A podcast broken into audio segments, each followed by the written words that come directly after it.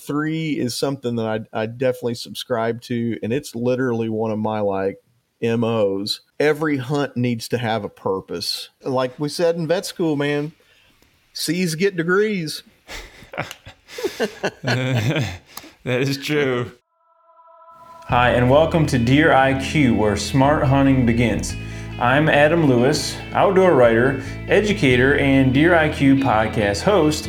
And in this episode, I'm going to be with Dr. Clint McCoy for part two with him as we continue our series, Private Land When You're King, or When You Have Control What Are Moves You Can Make to Really Up Your Success and Quality of Your Hunts. This series will be helpful if you hunt any private land, whether that be by permission or lease, or even own it yourself, and aren't totally satisfied with your results. As we start, I want to challenge you to do a couple of things. First, download our free journal to use with the podcast. That's really going to help. Second, as you do that, here are the top look fors or things to really look for during this episode. What are Clint's top two strategies he thinks are vital for hunters to focus on for private land hunting that many times uh, we do not or don't do well enough? What are buck profiles and what should you look for when making a buck profile? And how should you use them to seal the deal on bucks or at least increase your chances? And what are his top three tips to not overlook to get the most out of your private land setups? And there's a lot more in there too, those are just a few. And also, we reveal Clint's Deer IQ test score, which you can also take and compare yourself to him have one challenge, just one at the end, that I believe will really help you out. So make sure to stay and listen for that. And now let's get to the podcast and up your Deer IQ. All right, I'm back here with Dr. Clint McCoy. He's a vet, he's an outdoor writer, and he's a uh, big buck slayer here. And in segment one, we talked about just some general approaches to private land. We're uh, talking about when you're king or when you have control of private land, uh, what do you do? And we talked in that segment about just some ways you can actually get and keep permission on private properties. As you know, most deer are taken on private, uh, let alone, you know, I know public is really popular, but private is statistically the place to be. And so we're looking at tactics for that. And we're going to de- get into some specifics here uh, with Clint about his tactics on private land. So let's just jump right in. Uh, first, what's your specific approach to private land hunting? Uh, a strategy to be successful, you know, year after year. What are your like, I guess, top couple strategies that you really like, and can you explain these a little bit?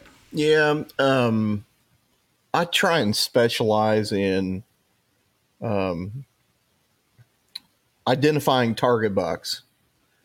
And the over the last um, 10 years, I've killed at least one specific target buck intentionally, if not both ta- tags. And it's an arduous task to try and follow a deer for 12 months. And seems really unrewarding, but it's sometimes it can but when when you can look up the wall and see I got that one on video myself, that one, that one, that one, and I did it on purpose.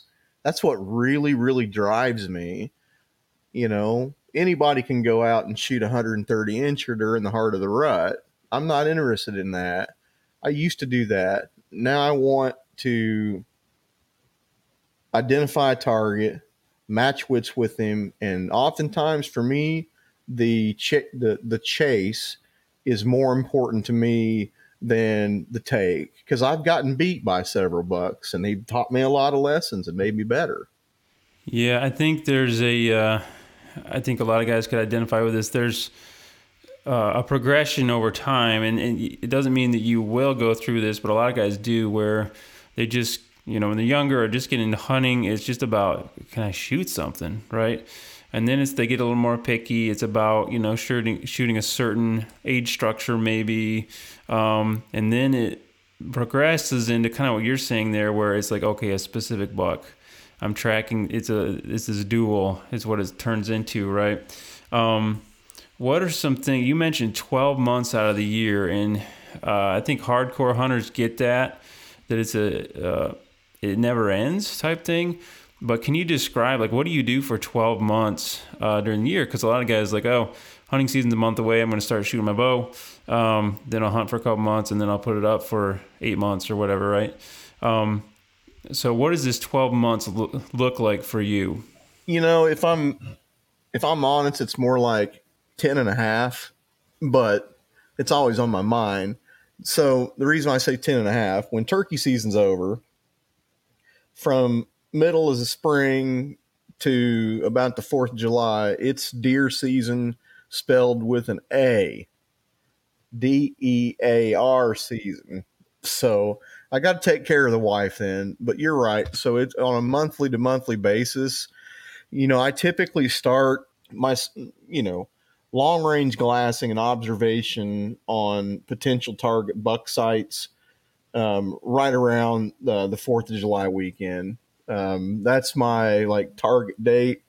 Uh, I do like to try and have all a majority of my trail cameras put in place um, you know, by the the 10th to the 15th of July, um, and just let them let them soak, let them sit. Uh, I don't necessarily need all the data. Like, what's the point of going and checking a camera card on a reliable camera um, in August 1st, on August 1st, when you're not going to be able to do anything with the data until October anyway? Like, uh, trail cameras can be your helper, but they can also hurt you. Um, but uh, anyway, uh, July and August are typically trail camera and long range observation sits in the evenings. Um, we're shooting through the summer. I always pick up my bow about um, Veterans Day, or excuse me, Memorial Day, and just start working the kinks out, getting my gear ready. Um, but uh, when it comes to September, it's my least favorite month. Um, everybody's in the shift, farmers are in the fields. Things get like so wonky after you've been watching them for three three months, and I just try and turn my back to from the woods there, and then I really focus on shoring up my gear, um, shooting broadheads for the whole month, uh, and getting those things dialed into the letter and then we're off to the races in October. Gotcha. Yeah. Um, so uh, you're you're starting to pattern these bucks, right? You're you're trying to pattern them all year long because you go after a singular buck or bucks. I'm guessing you have multiple on different properties and different things. Um, as you do that, you know, and and you are in control. I know you hunt with other guys, and that was mentioned in segment one. There's other people that hunt these properties with you uh, or at least most of them. Um, what do you look for, and what are you trying to set up as far as turning things to your advantage? You know, and taking advantage of that, I guess, that power you have that um, private land brings. And what's what are some setups that you really look for and trying to create on private land uh, to work that to your advantage? I guess. It yeah, it boils down to a few things. Mobility, certainly mobility. In the last five to seven years, I've really upped my mobile hunting game. Thrown in some saddles, got you know a, a B stand and sticks, and and like combining stationary pre-hung in high value target areas um, but also freelancing it going experimenting it with this hollow or, or, or this ridge top with the saddle or, or a mobile set and being being mobile is absolutely number one priority for me around here. You don't always have to go public to go mobile. And I can't tell you how many tree stands I see when I'm out shed hunting in the wintertime and scouting that have been there for since I was in high school. You know, like nobody ever moves them. Right. And so, if you want the element of surprise, it would stand to reason in a rational mind. The more mobile you are, the different looks that you give him, the better off you're going to be. Yeah, there's this whole. We could probably have several podcasts on the idea of uh, the first sit, you know, phenomenon, and I've written articles about it. You know, the I call it the art of the first sit, and uh, there's just something about it. You know, the, the first time in somewhere, you have the best chance, and so why not create more first sit opportunities? The any way you can do that where you hunt, and yeah, mobile mobile on private, you know, a lot of guys just have the same spots. And I don't know if there's any data behind this idea. And I, I think maybe you have mentioned it before somewhere eh, from my memory, but uh, these stands that are in the same spots year after year after year, they can be great spots, but they also can deer kind of learn those spots and Absolutely. associations and even can pass that along potentially to other deer, to fawns and things. Again, I don't have data for that, but to me it makes sense. Yeah, you can look. Dogs learn, and no one's out to kill a dog, right? Think right. about it. We can train a dog to shake hands, roll over, and play dead, and he does it on command because he gets rewarded, right? Um, these deer are the same way but they're a prey species. It would stand to reason that a prey species can learn, otherwise, they would be extinct, right? Yeah. It, it, it, it's, it's just simple zoologic science. So I think the whitetail is a classic example of, of the, the perfect survivor. You know what I mean? And, and they they can do some some tremendous tremendous things uh, with their with their bodies. But uh, at any rate, uh, you know, whether whether we're treating and, and, talking about dogs or or deer, um, the, the fact of the matter is these things are hardy animals, and you need to give them the respect that they deserve, especially with um, trying to work up your your setups. Yeah what are some? Uh, so you, you go mobile a lot. You mm-hmm. mentioned mm-hmm. uh, a number two there. What was number two on uh, your your strategies? And we can dig into those a little further, maybe. Yeah. So number two is definitely hunt when it's right. And by right, I mean you've got the odds stacked in your favor. Now, I don't I don't mean hunt when the weather's perfect. That's not what I mean you might have, be working on an October buck that you know he kind of moves on a light cold front and the beans are still green, move on it. Um, I, I think I think we can hang back a. I think we can take that conservative approach way too often, and it cheats us out of experiences. So, so how do you? Yeah, hunt when the odds are stacked in your favor. And yeah, um, I've talked to other guys too, and I've written on this. I've uh, experienced this a lot. Just uh, knowing when the right time to strike is, and a lot of times staying out is very hard to do. And guys hunt too aggressively, and they screw it up before the odds were actually stacked in their favor to get that one hunt, which is your best chance, right? Um, so, what markers do you use or intel do you, you you use to tell you, okay, this is when the odds are stacked in my favor? That's a deep question, but in order to answer that, you have to go back to your summer study of the individual. Did he give you any clues or any tells that might be a weakness. You know, does he travel through a certain fence row or is he always the first one on the field or is he always by himself? And or is he aggressive or passive? Like lots of different factors there to put that that puzzle together. And so your strategy needs to adapt based off of the profile that the buck that you're chasing.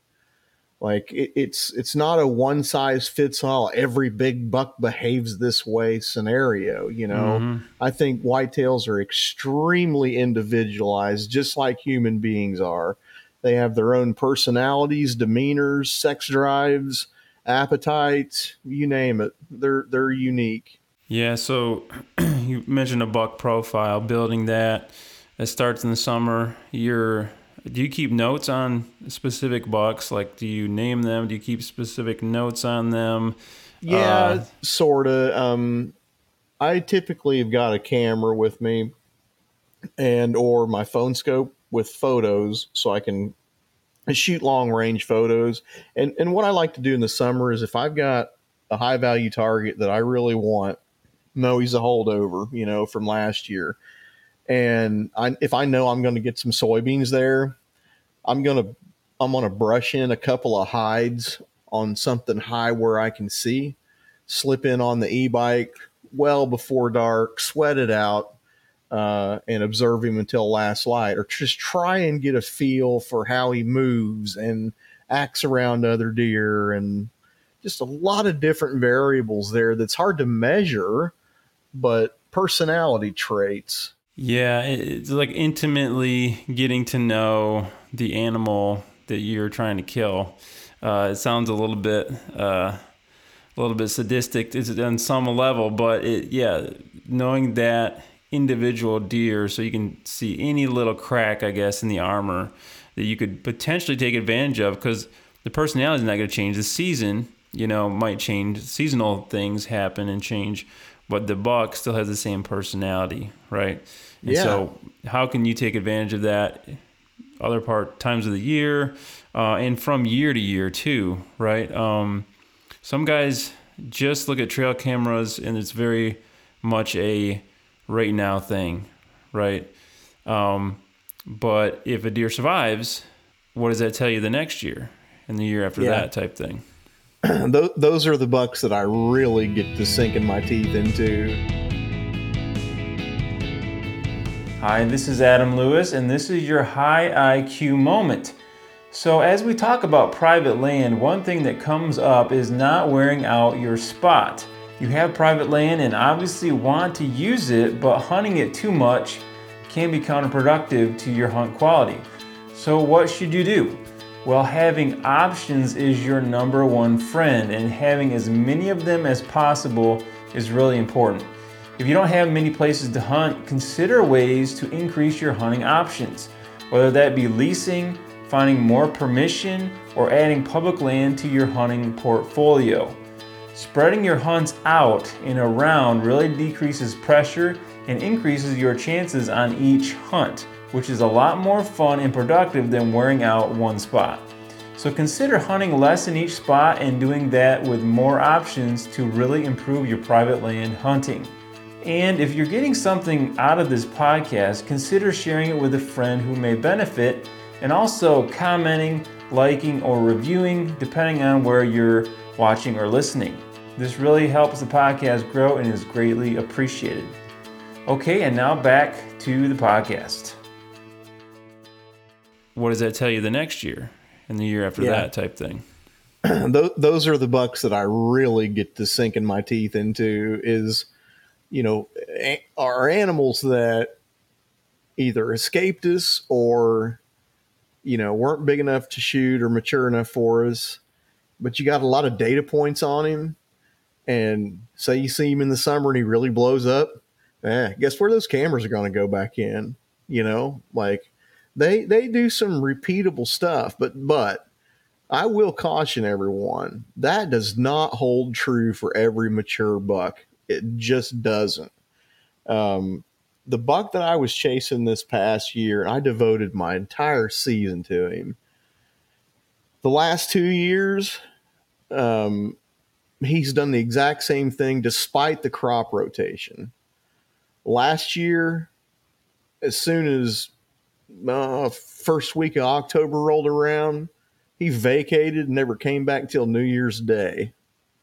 So they they can throw you curveballs and decide to do other things, you know. But that that yearly pattern um, repeatability is a thing, but it's not foolproof. Is what where I'm getting at.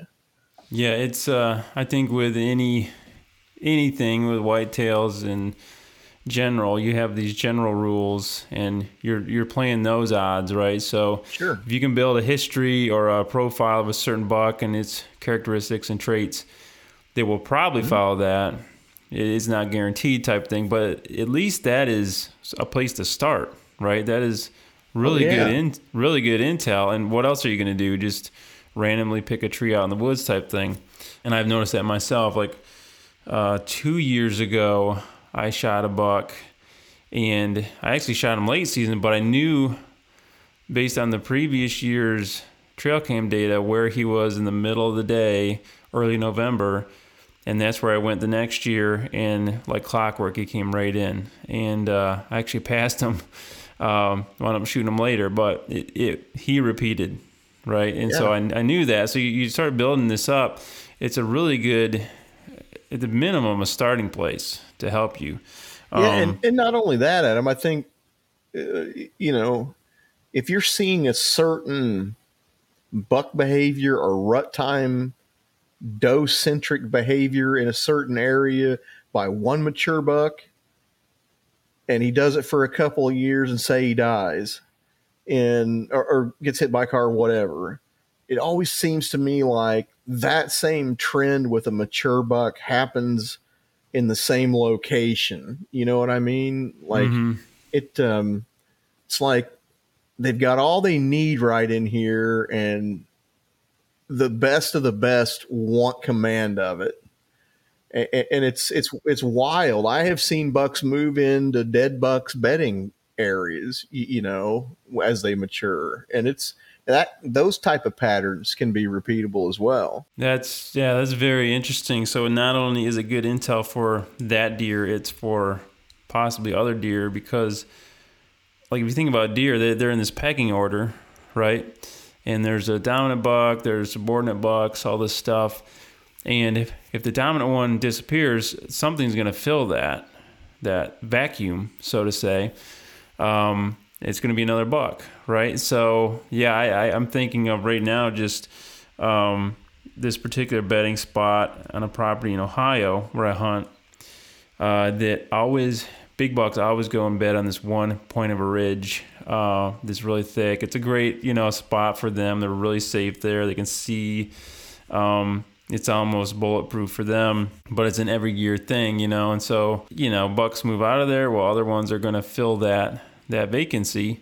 Um, and so, yeah, it, it it really helps year after year on a certain property, right? Um, what are some things that you would say are, I guess, approaches for you that you like or have found success in that are, you know, you talk about like a short game, you know, like this season or the, even a portion of a season approaches, and then like long game. We, I think we've been kind of chatting about long game approaches here with data and getting to know a buck as far as his uh, habits and personality and stuff, and trying to get clues from that. What about a short game stuff? Let's say one season or less. What are some specific things with that that you've had success with? Yeah, so if you're, um, in my opinion, if you're a bow hunter and you've got two weeks vacation, and say you don't know a whole lot about a, a, a piece, um, the, the very first thing I would try and and do is, if you know you're going to take off in November, you damn sure better know where the doe's bed.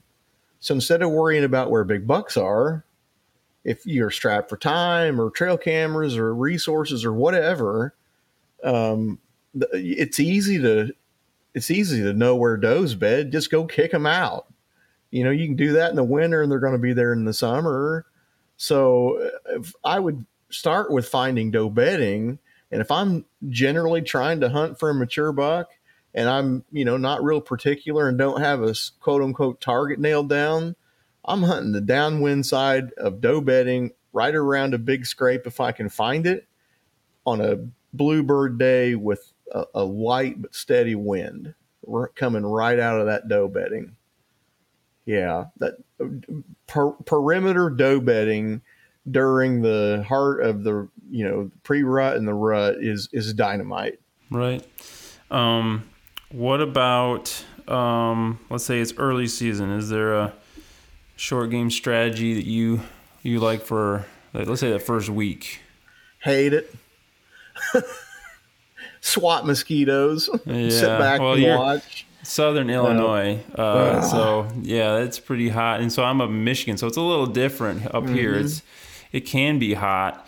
Uh, yeah. There can be mosquitoes, but sometimes it's very getting more fall like probably than where you're at. Um, Truth be told, what I do is just go out and have some fun edge hunts. You know, um, on spots that you just don't, you know, you're not really harming it but I want them to be dual purpose. I want them I want to be able to have a vantage point of something of higher value. If I'm going to go out there and sweat, swat mosquitoes and put pressure on the ground as an investment, then I ought to at least be trying to cover ground for where I think or know a mature buck hangs out. You know, it's it's like a s- scout slash hunt. You know, um, but uh, the first two weeks of October, I, we all struggle. Everyone does. Um, they are they're killable there. You just got to find the right. Um, if if I was going to hunt the first two weeks of October only during the season, um, I, I would I would absolutely try and find the smallest, tiniest patch of cover timber that you can. We're talking a postage stamp, right? Four acres, three acres and put it smack dab in the middle of the standing cornfield. Um, if he's got a little water source around there, it's like a fortress of solitude, and you can use the corn rows to get in and out, and, yeah. and and be pretty sneaky. So those are my October strategies, and I've had a little success then, but not a lot. Yeah, I think a key point there that I'll just emphasize is the idea of, uh, you know, especially in private, uh, it's super important. Like you are usually your own worst enemy when it comes to your hunting spots and putting pressure on. Uh, and I think pressure is the the biggest the biggest thing that kills hunts and hunting spots. Um, and so, yeah, with private, when you're in control of stuff, or, or you know, maybe it's you and a few other guys, but uh, compared to public, you have a lot more power and control over what's going on. Is not being your own worst enemy and not busting in places before you should and putting that pressure on. So the idea of yeah, these edge hunts where it's a low odds hunt. I mean, something could happen, right? But you're you're gathering intel as you do that. You maybe you can see, maybe you can you're glassing something, uh, field edge or something, or at least on the way in and out, you're gathering intel. I don't know. Um, scrapes or whatever. You, you're you're you're helping yourself toward yeah. your goal uh, as you do that, but you're not messing yourself up. Yeah, we you know we call them burner sets. You know, yeah. just go to. I'm just going to go to a burner, and everybody knows what that means in the family. Like we're just going to try. You know, no pressure type hunt. Right. Um, and what I will do, like when I self film, uh, if I'm on one of these you know, early October semi scout, semi hunt endeavors, I will pack um, my spotting scope. And if I see something way off in the distance, I'll just swap my camera for the scope on the um, tree arm and use my phone scope to get way out there for it. Um, that's been real helpful. It's a lot more weight to pack with all that extra, but um, man, you can really get some you can really get some good intel by doing that early season stuff. Everybody likes to say, "Oh, I never hunt until Halloween." It's hunting season. I can't help it. yeah. well, and I think that's key is having spots you can burn that you don't care about that isn't yeah. messing up your best spots later in season, right? Um, and one way I do that is public land. You know, like there's tons of spots I can go and just burn if I want to just observe or just hunt, whatever and um, it kind of knocks the rust off of you. You know, you get your systems all reconfigured, and you know, the first two or three hunts of the year, it's like a yard sale. You know, you know, it's you, you don't remember where this goes or which pocket that goes in, and but I, I, think when you, you get and you haven't climbed a tree in a while, um, but these early October hunts are a good tune up for when it gets deep and serious. Yeah, yeah. Um, well, I want to dig in and have uh, you share a story about you know, employing some of these things in maybe a story about a buck that you've uh, we've been talking about, like personally getting to know bucks on an individual level. Um, do you have a story you can tell that is kind of an example of how that data played out? Hundred percent. You, you were able to use that. Yeah, hundred percent. So I've got this video of the hunt for this deer uh, on my YouTube channel, um, and it's just Deer Hunter DVM, um, Deer Hunter Delta Victor Mike, um, and so I was working on this buck that we called Son of Sam the year before, and he had, was sporting kind of a squirrely, non-typical rack, and I thought he might just be a four. Uh, but by the end of the year, his rack was just it was like a hand grenade went off by it, busted to pieces, sharp. He had scars up and down his neck and back, and uh, on some of my trail camera videos, he was even swatting at like fawns and such. Right? I'm like, man, that guy's got an attitude. and so I encountered him in the summer and started putting my eyes on him. And I would sit there in my hides with my spotter, and he was acting the same way in the summer. He would, instead of hitting with horns, of course, because they're soft, uh, this particular buck would go over and just bully a doe off of something he wanted to eat, and he'd rear up and, and strike her with front feet. And I'm like, man, that guy is nothing but trouble. He wants to he wants to beat up everybody. He's he's so, asking for it. Yeah. So I had a really crummy hunt on on November second in the deep timber for him. P- beautiful night. Just didn't even see a single deer, and out of frustration, I'm like, man, I'm going to check these edge cameras. And lo and behold, he'd been there twice that day, both in daylight. So I put up a set in the dark fiddling around in a junky walnut tree and uh, went back in. Like when I was hanging the stand in the dark, I put the decoy out in front of me in this big grass waterway, thinking, well, let's try him. He likes to fight, it'll never work. Well, it worked. He came out of that corn, and I was busy filming a stupid squirrel, and I turned my head, and, and he's standing there in this waterway, and my heart like to to threw up in my throat, like um, so he comes into the fake. He walks around it with his ears pinned back twice, and, and I shot him a pinch quarter two, but he didn't go. I don't know, maybe 180 yards tops. I left him most of the day, but that is definitely an example of where if you think you know a buck's personality, um, even though you might even be encountering him on another farm or property, try to exploit it and I ne- in a million years, I never, I don't want you everybody to think that I'm some kind of decoy wizard. I'm not. I've spooked more deer with a decoy than killed, but the the right deer has to see it, and he has to be in the right mood, and and he certainly was.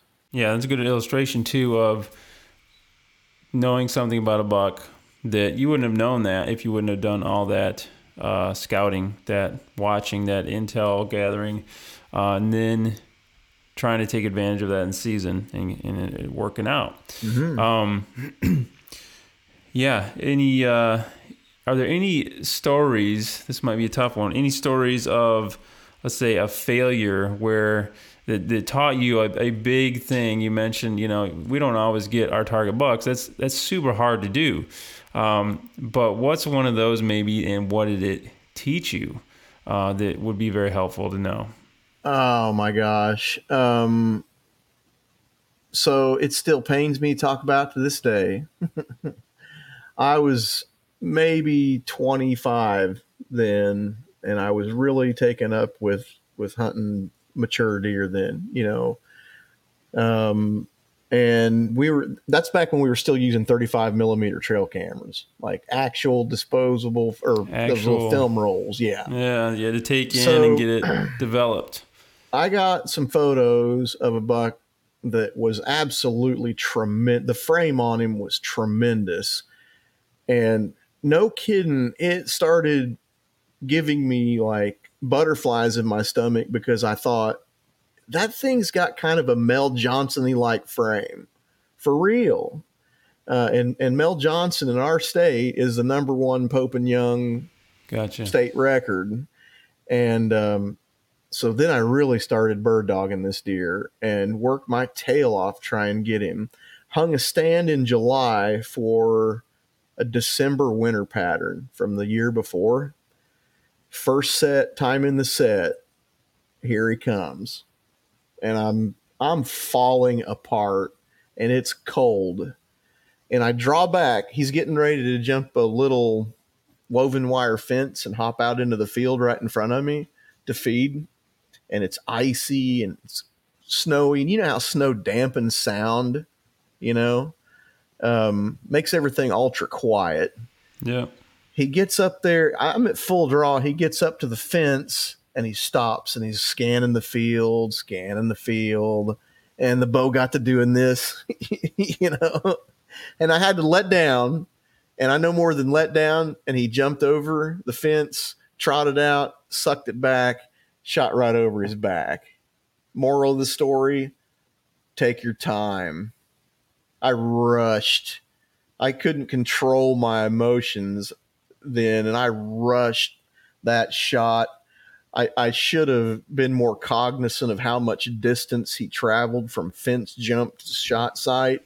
And mm-hmm. I saw that Lumenok go right over his back, right?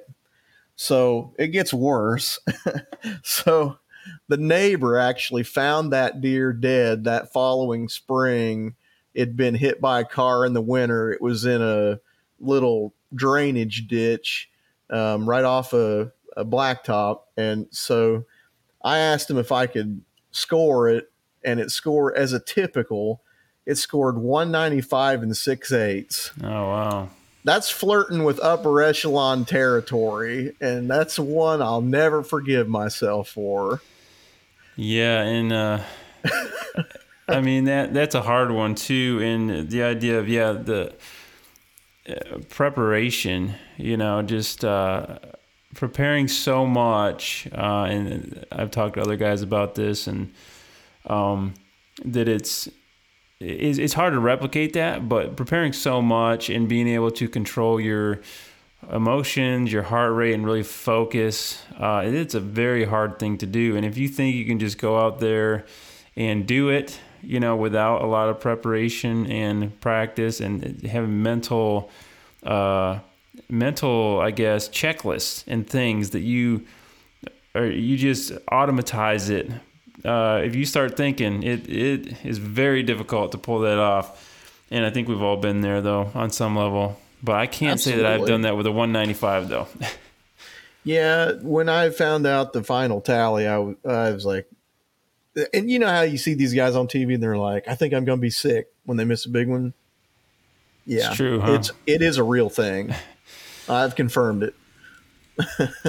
well, my condolences, but I think that was quite a few years ago. So you've at least Le- uh, lessons learned, man. You just yeah. got to lick your wounds and go on.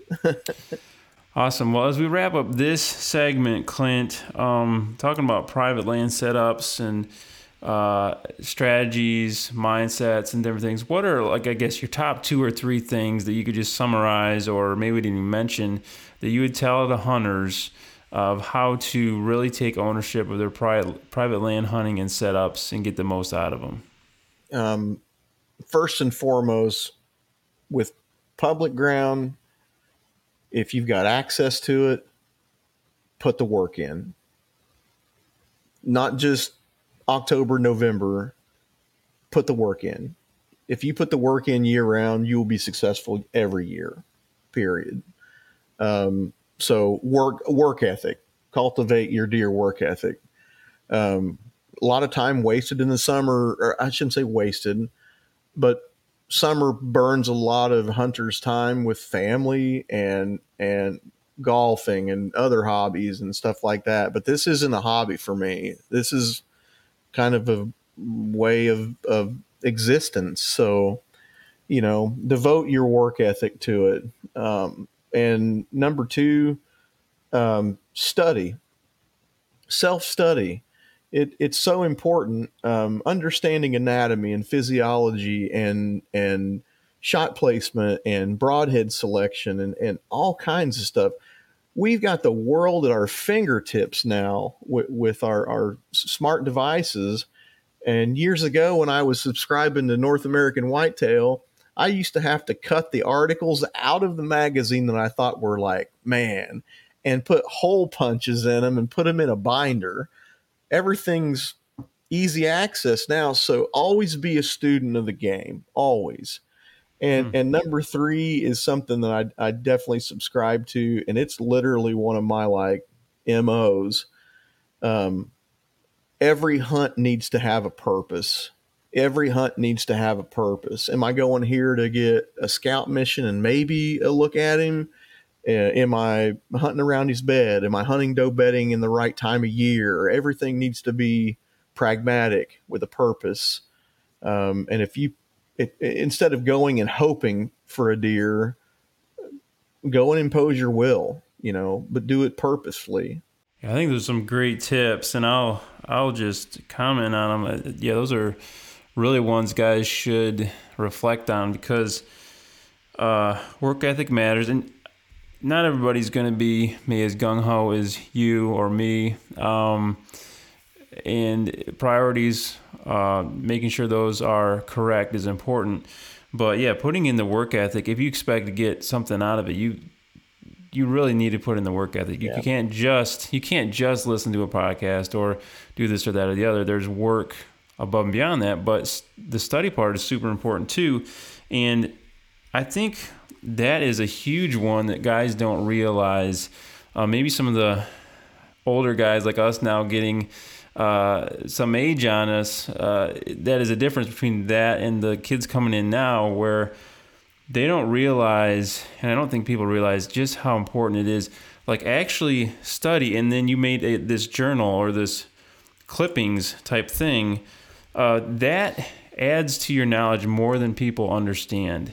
Yeah. And we have actually we have a, a journal that people can download, and I'll just mention this here to go with the podcast because the physically writing stuff out, thinking about it, reflecting on it, trying to you know figure out whys and whats of certain scenarios and your own specific things, and, and yeah. doing that in a journal is a is a huge huge game changer, and will really streamline that. It'll make it so much faster. Uh, you'll get gains so much quicker if you can discipline yourself to do that. Um, and then yeah, every hunt needs a purpose. I I wholeheartedly agree with that, and maybe guys can relate to this. You know, going out sometimes and like you know in your gut you don't it isn't going to be a good hunt. Like you don't have enough information. And enough, it never it, is, is it?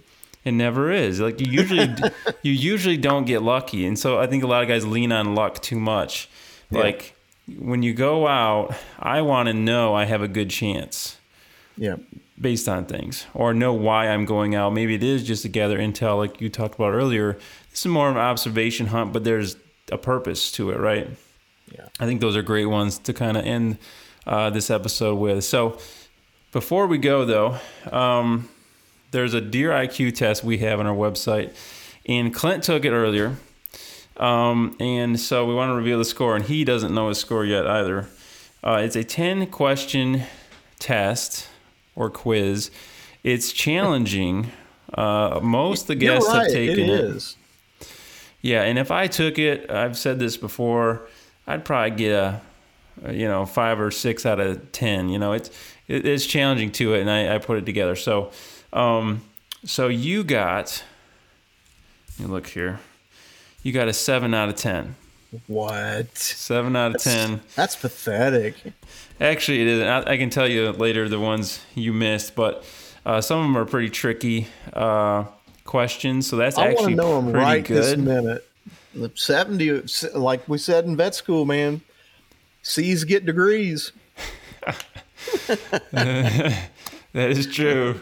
Well, let me let me just end this here, and we can continue chatting. So, all right, if you haven't taken that, Go I hate online. Being wrong. You can you can take it and see how you did compared to Clint. But Clint, thanks for coming on and sharing. Uh, I think guys will get a lot out of our talk here today. Yeah, thanks a lot, guys. Appreciate you guys having me, and it's been a lot of fun. Pick up uh, North American Whitetail Magazine and and follow me on uh, YouTube at Deer Hunter DVM. That'd be great. All right, as we wrap up, here are some key high IQ takeaways and challenges, or just one. If you have not started journaling, I highly encourage you to do so and journal about this one thing. How can you make each hunt a hunt with purpose? At each time in the season, every time you go out, what is your purpose? What should it be? And how can you hunt with greater purpose each time you go out? And next time, we'll continue our private land series with a new guest, Ty Easley from Heartland Bowhunter. You've probably seen him on TV. He consistently shoots really old bucks. How does he do it? Well, find out for yourself on the next episode of Deer IQ, and I'll see you then.